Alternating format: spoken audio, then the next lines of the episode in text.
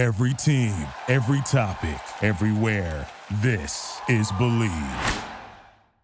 Hey everyone, it's Andy Buhler, high school sports reporter and uh, host of the Scorebook Live Today podcast. So, the coronavirus has shut down schools and halted high school sports, but we're taking things up a notch in hopes to help during this time of great uncertainty.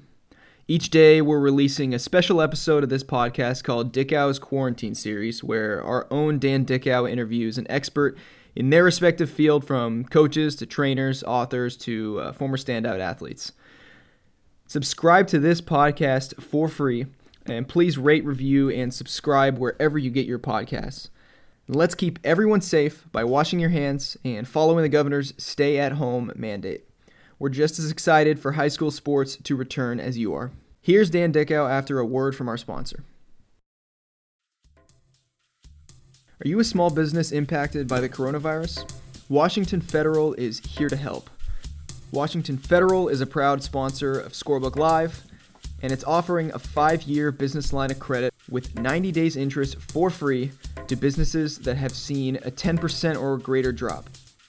Apply now to receive up to $200,000 on business lines of credit. The folks at Washington Federal understand small businesses may need an emergency loan. They're doing their best to help during this global pandemic. If you're a small business owner who needs help, head to wafdbank.com to apply. Questions? Email business.lifeline at wafd.com.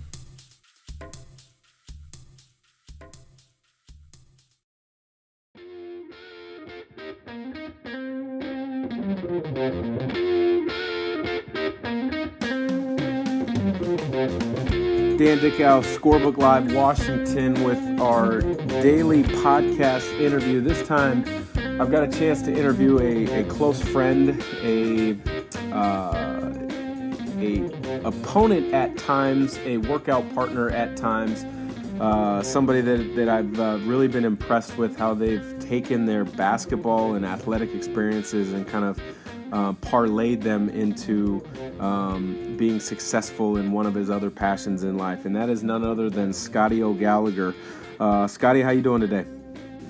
Good, brother. Thanks for having me on, man. It's good to be. It's good to be here. Without a doubt. So w- when we kind of quickly look over um, your background as an athlete and and how you got into doing what you're doing now, um, you're you're very similar to what a lot of student athletes at the high school level um, and even the college level right now are, are looking at. They want to be the great, best athlete that they can. Um, when they're not working out, training, or playing their sport, uh, they become immersed in video games. So you went to Gresham High School in the Portland area and, and graduated in 03. You got a college scholarship to Portland State, um, and then you transferred to Warner Pacific at the NAIA level and became a all American. You had a chance to go play professional basketball um, for a number of years in places like Australia, New Zealand, and Bulgaria. But while you were growing up, talk about your kind of upbringing, your your passion, and your work ethic as far as working at your sport, but then looking at video games and, and how you became interested in those.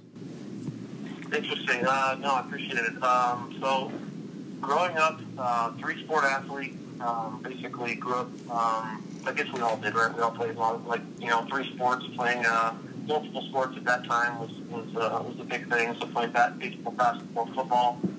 Um, didn't even decide. Uh, shoot, it wasn't even until my senior year until I knew I was going to play basketball. Um, thought I was going to play baseball and football.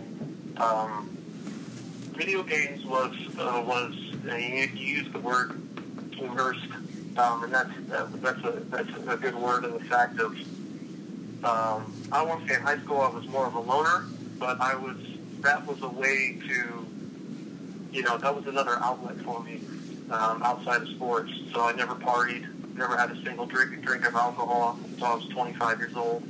Um, I was one of those dudes, and my parents were always just like, "Hey, we'll get you the 2Ks and that." And, you know, and this is basically, you know, to keep you out from you know, doing other things. Um, you know, back then, modes like franchise and things where you would, you know, immerse yourself in a season of your favorite team and uh, stuff like that were much bigger. but uh, that was it. You, went to practice, played, um, you came back, and then you were on the sticks. And to a degree, man, as these games have gone on, especially our game now, um, these are becoming teaching tools um, for, you know, this are scouting reports for NBA players or high school guys. I mean, kids are learning more through our game uh, now than they are than actually watching the game because they're not watching the game as much as they used to. So that's where video games really took me um, initially. It was just being another outlet. That's uh, that's phenomenal to hear that you kind of used it as an outlet. You probably learned a, a lot of things about the particular sports that you're you're you were playing on the screen as well as out in uh, in competition. Your role with NBA 2K is very unique, and, and we've known each other for a long time. You and I have had a few conversations about um, the things that you do, but your your title is gameplay producer. Can you share with with our our listeners what exactly that means to be a gameplay producer and how you take your vision of the true sport and put it into a video game? Oh, yeah. So, as a gameplay producer, that entitles like many things. You're a producer, you're a designer. Um, so, I'll take you back to like 2K15. Um, you look at that was my first year on this game, and you look at the defensive component of how spread the game has become, right? I mean, even the game is, is has changed. I mean, you were part of it too. I mean, there's a lot of around four out, one in, and uh, so the defenses are more spread. And so there's a lot more things you have to do, whether it's in the pick and roll game, how guys tag cutters. But we went to in 15. We really wanted to make sure that we were doing, you know, we're icing, you know, or call it blue or down or whatever other coaches call it. There's many terms. Basically, forcing a side pick and roll down. And so one of the things I wanted to do in my engineer was implement every single pick and roll defense that's in the real sport into the game. So then you have to say, okay, what is this ice defense, for example? So then you could go and design it. And you have to have every single answer for every single situation. And then as you're doing that, you're talking, you know, whether it's through diagrams, sheets, multiple documents, you're going, talking with your engineer about it. He's the one that's got to make the numbers talk.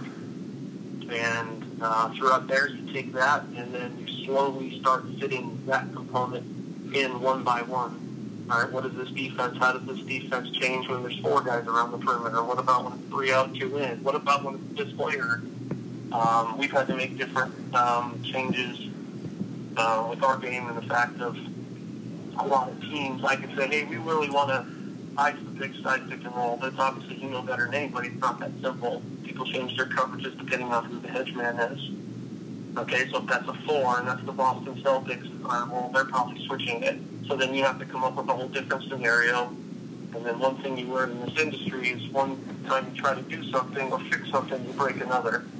So um, that's kind of my my task right now in its in its world. Um, um, along with that, you work in other things in my career, or working with the you know the dribbling movement uh, from last year with. Uh, just moving around on the left stick and making sure you get every player doing his own mannerisms.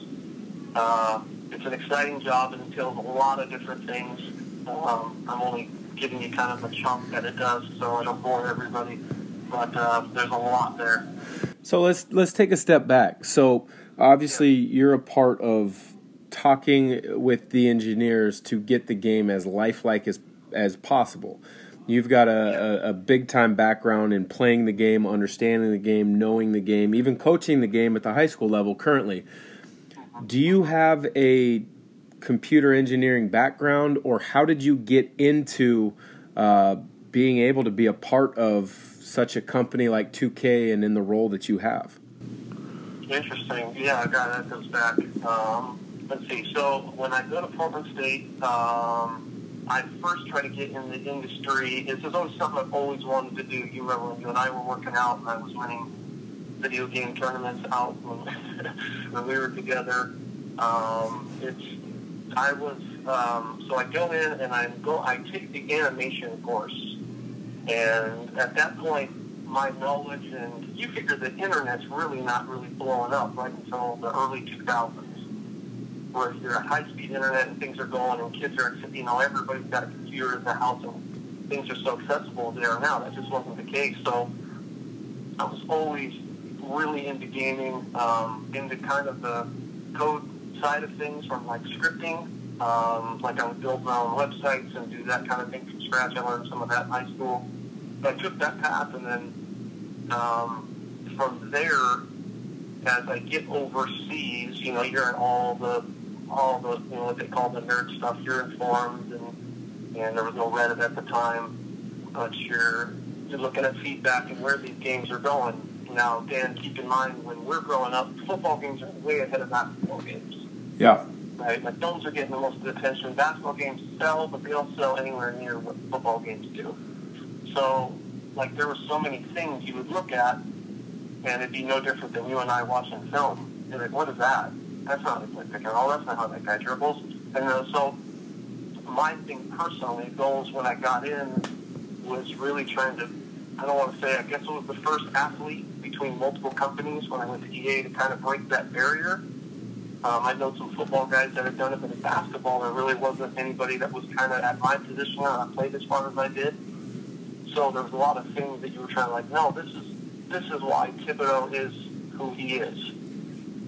And yet you would try to take your knowledge and then transfer the knowledge to maybe somebody else who's a genius, but yet not in a basketball way, and you have to, you know, explain that and yet design it in a way that they can implement it. Right? Because you could have all the great ideas you want, but if you can't design it and make sure you know it in thorough, you basically have to be a coach. I feel like, Dan, you don't have to be a coach, but you've got to know it like a coach. You know, like if I'm a kid, if we were to talk to Coach Few about his continuity ball screen, and just say, oh, what about they do this? he knows every single option. That's basically what you have to do at this, and especially at this game, is like when your boys are playing it, every player is somebody's favorite player, every team is somebody's favorite team. So with YouTube and everything else that's out there, if you get something wrong, I mean, it's, it's they'll make it known. I mean, to your Twitter account or whatever. that that's uh, so interesting to hear because I, I know you and I have talked about this uh, not in an in-depth level, but at least uh, you know uh, at at a kind of hey, what's going on with with your career kind of level. And you've shared with me that you've met with nearly every NBA head coach, and you've met with a number of, of players that are currently in the league to get their feedback as a player of what they want to see. And you get the feedback, maybe not feedback from a coach, because I don't think a coach is necessarily playing 2K, but you're getting the opportunity to sit with a coach and talk philosophy and being able to take their their blueprint of a playbook, both offensively and defense, and met and and tinker with it with an engineer to recreate it. How do those conversations go, and how open uh, are the coaches? But then, how excited do the players get? Oh man, that's a great question, Dan. Um, well, first off, like you were like personally were a tremendous help like when I first got into the industry, right? You had known some guys and through my playing uh, days, you have your connections. But I mean, you spent seven, eight years in the league, and you know had a time stretch where you were playing really well and were, you know, did well, and you were like you were always very high, to be a high IQ guy.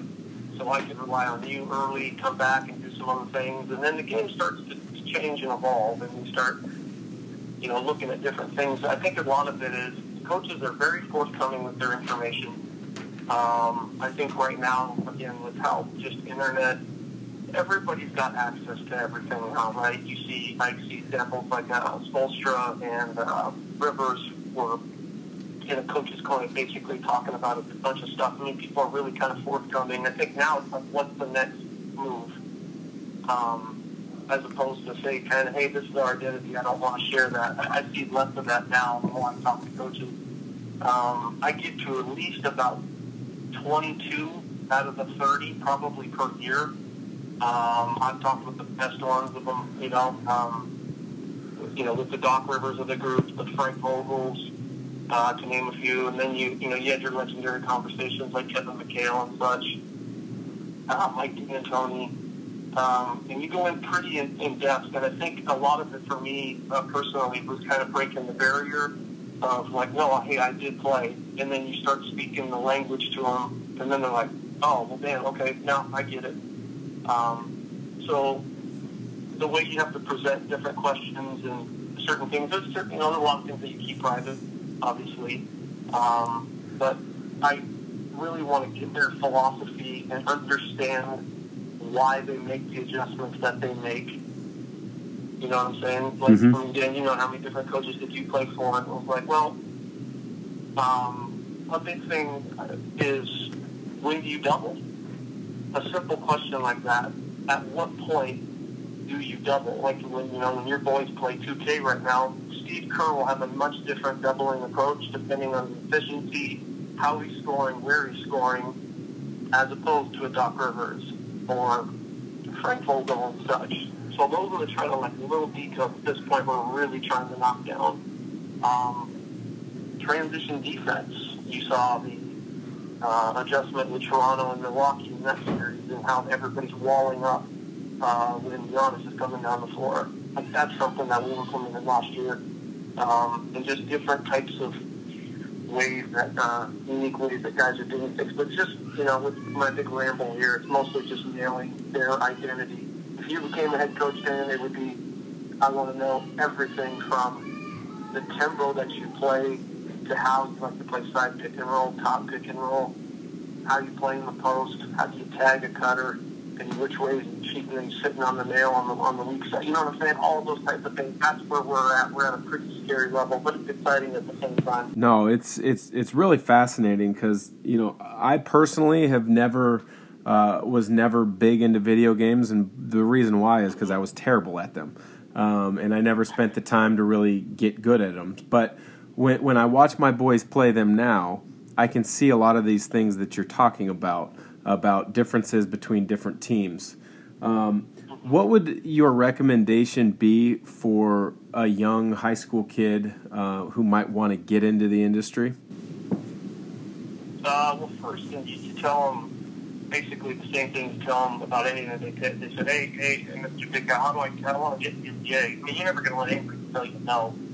Right? That was kind of my thing. My thing was that I wasn't different than anybody. I just, in, in, in ways, I just never stopped grinding. I never stopped trying, right? I, I had a podcast when I was in New Zealand um, that got into the top 100 at, at one time. Uh, I created my own website. I did my own own thing to try to build my own path. And if it didn't work, it didn't work. But my thought was, and my, you know, my love was all in, in the right place. Um, so, but that's, you know, the first things, you know, first is I would say, you know, figure out a way to, obviously take care of your schooling on whatever that skill set that you want to be is. And uh, whether that's in engineering or animation or design. I mean, now there's gaming design schools, man. It's, it's, it's wild. Um, and, uh, we, you know, there's a lot of people that are coming out of that. So, you know, and, and from there, you just, you, you just, you just grind it out. And then, you know, you got people that are getting in the industry through YouTube, uh, through forums. Um, so there's multiple ways of getting in now that just weren't present, you know, when I was coming through. There's a there's always a lot of uh, excitement and interest when 2K gets released every year, um, both from fans and players uh, of the game to actual NBA players themselves of what their rating is and how those ratings came about. Um, can you share any unique stories about maybe a player being upset with their rating? And and maybe you know how you go about determining those ratings? Uh, I, so we have a uh, ratings uh, guy by the name of Mike Stauffer, uh, great guy, um, and um, he went to Ohio State, um, studied the game a, a, a long time. Um, it's he he does one hell of a job, and he is he gets hell from everybody. Um, it's it's you know even the guys who get their ratings right, it's it's like damned if you do, damned if you don't. because they don't. It's like, oh, hey, I'm, I'm good with my 95. They don't say that. You only hear about the ones that complain about it. They're but, you know, dude, it's funny when you were in the league, right? You've heard that for years. I mean, I know some guys that wouldn't play particular games, whether it was basketball or football, because how they were rated. Now you just kind of just accept it. I'll tell you what, though. I got hit up by an NBA All-Star, I'll leave them nameless, who texted me and was pissed that he didn't have a particular badge. And we have badges that basically say it's like a specialty. We have a corner specialist badge that says, you know, like imagine like a Kyle Korver or a Bruce Bowen. So he shoots it well from three, so you can say, hey, well, Bruce Bowen was 85 three. Oh, but he's got the corner specialist badge, so he's getting a boost for that. Right, so these badges are, are ways that we can, other ways to identify players. And, uh, yeah, I had a, a guy hit me up and asked me, a player, how do I not have this?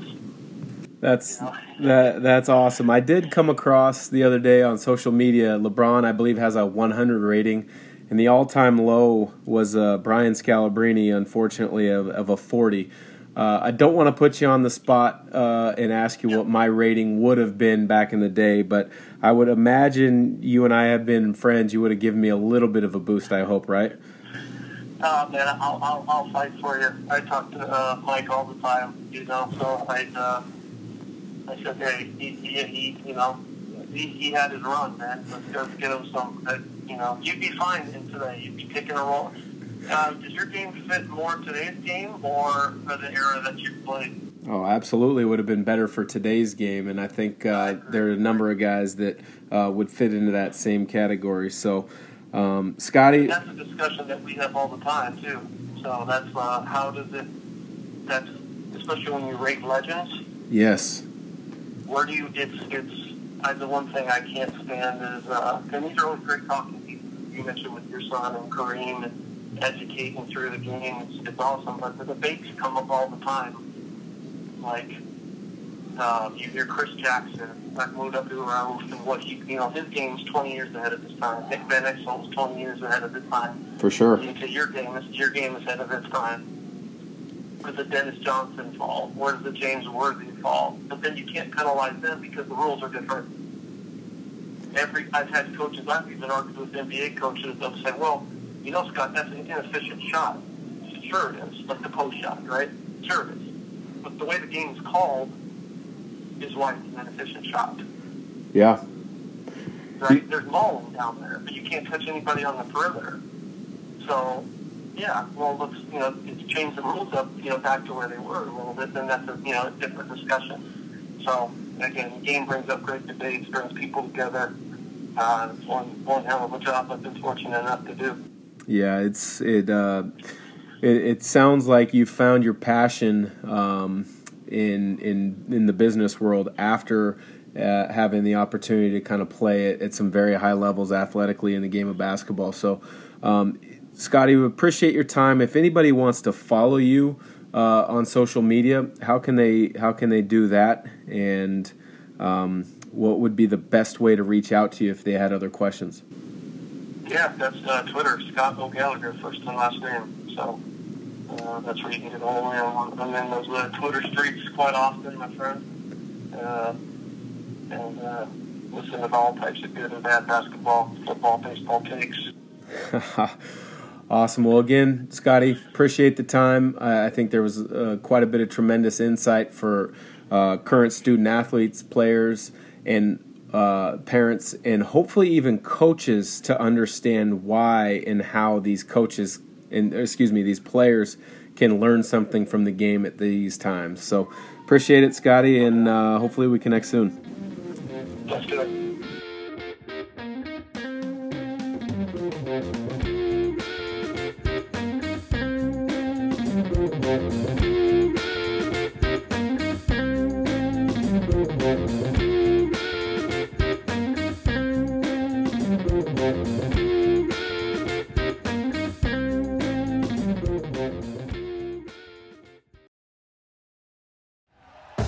Thank you for listening to Bleav. You can show support to your host by subscribing to the show and giving us a five star rating on your preferred platform.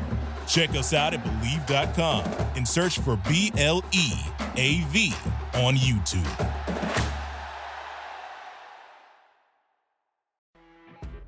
You know, when you're listening to a true crime story that has an unbelievable plot twist that makes you stop in your tracks? That's what our podcast, People Are the Worst, brings you with each episode. I'm Rachel. And I'm Rebecca. We're identical twins who love true crime cases that make you say, didn't see that coming, and we hate the people responsible for them.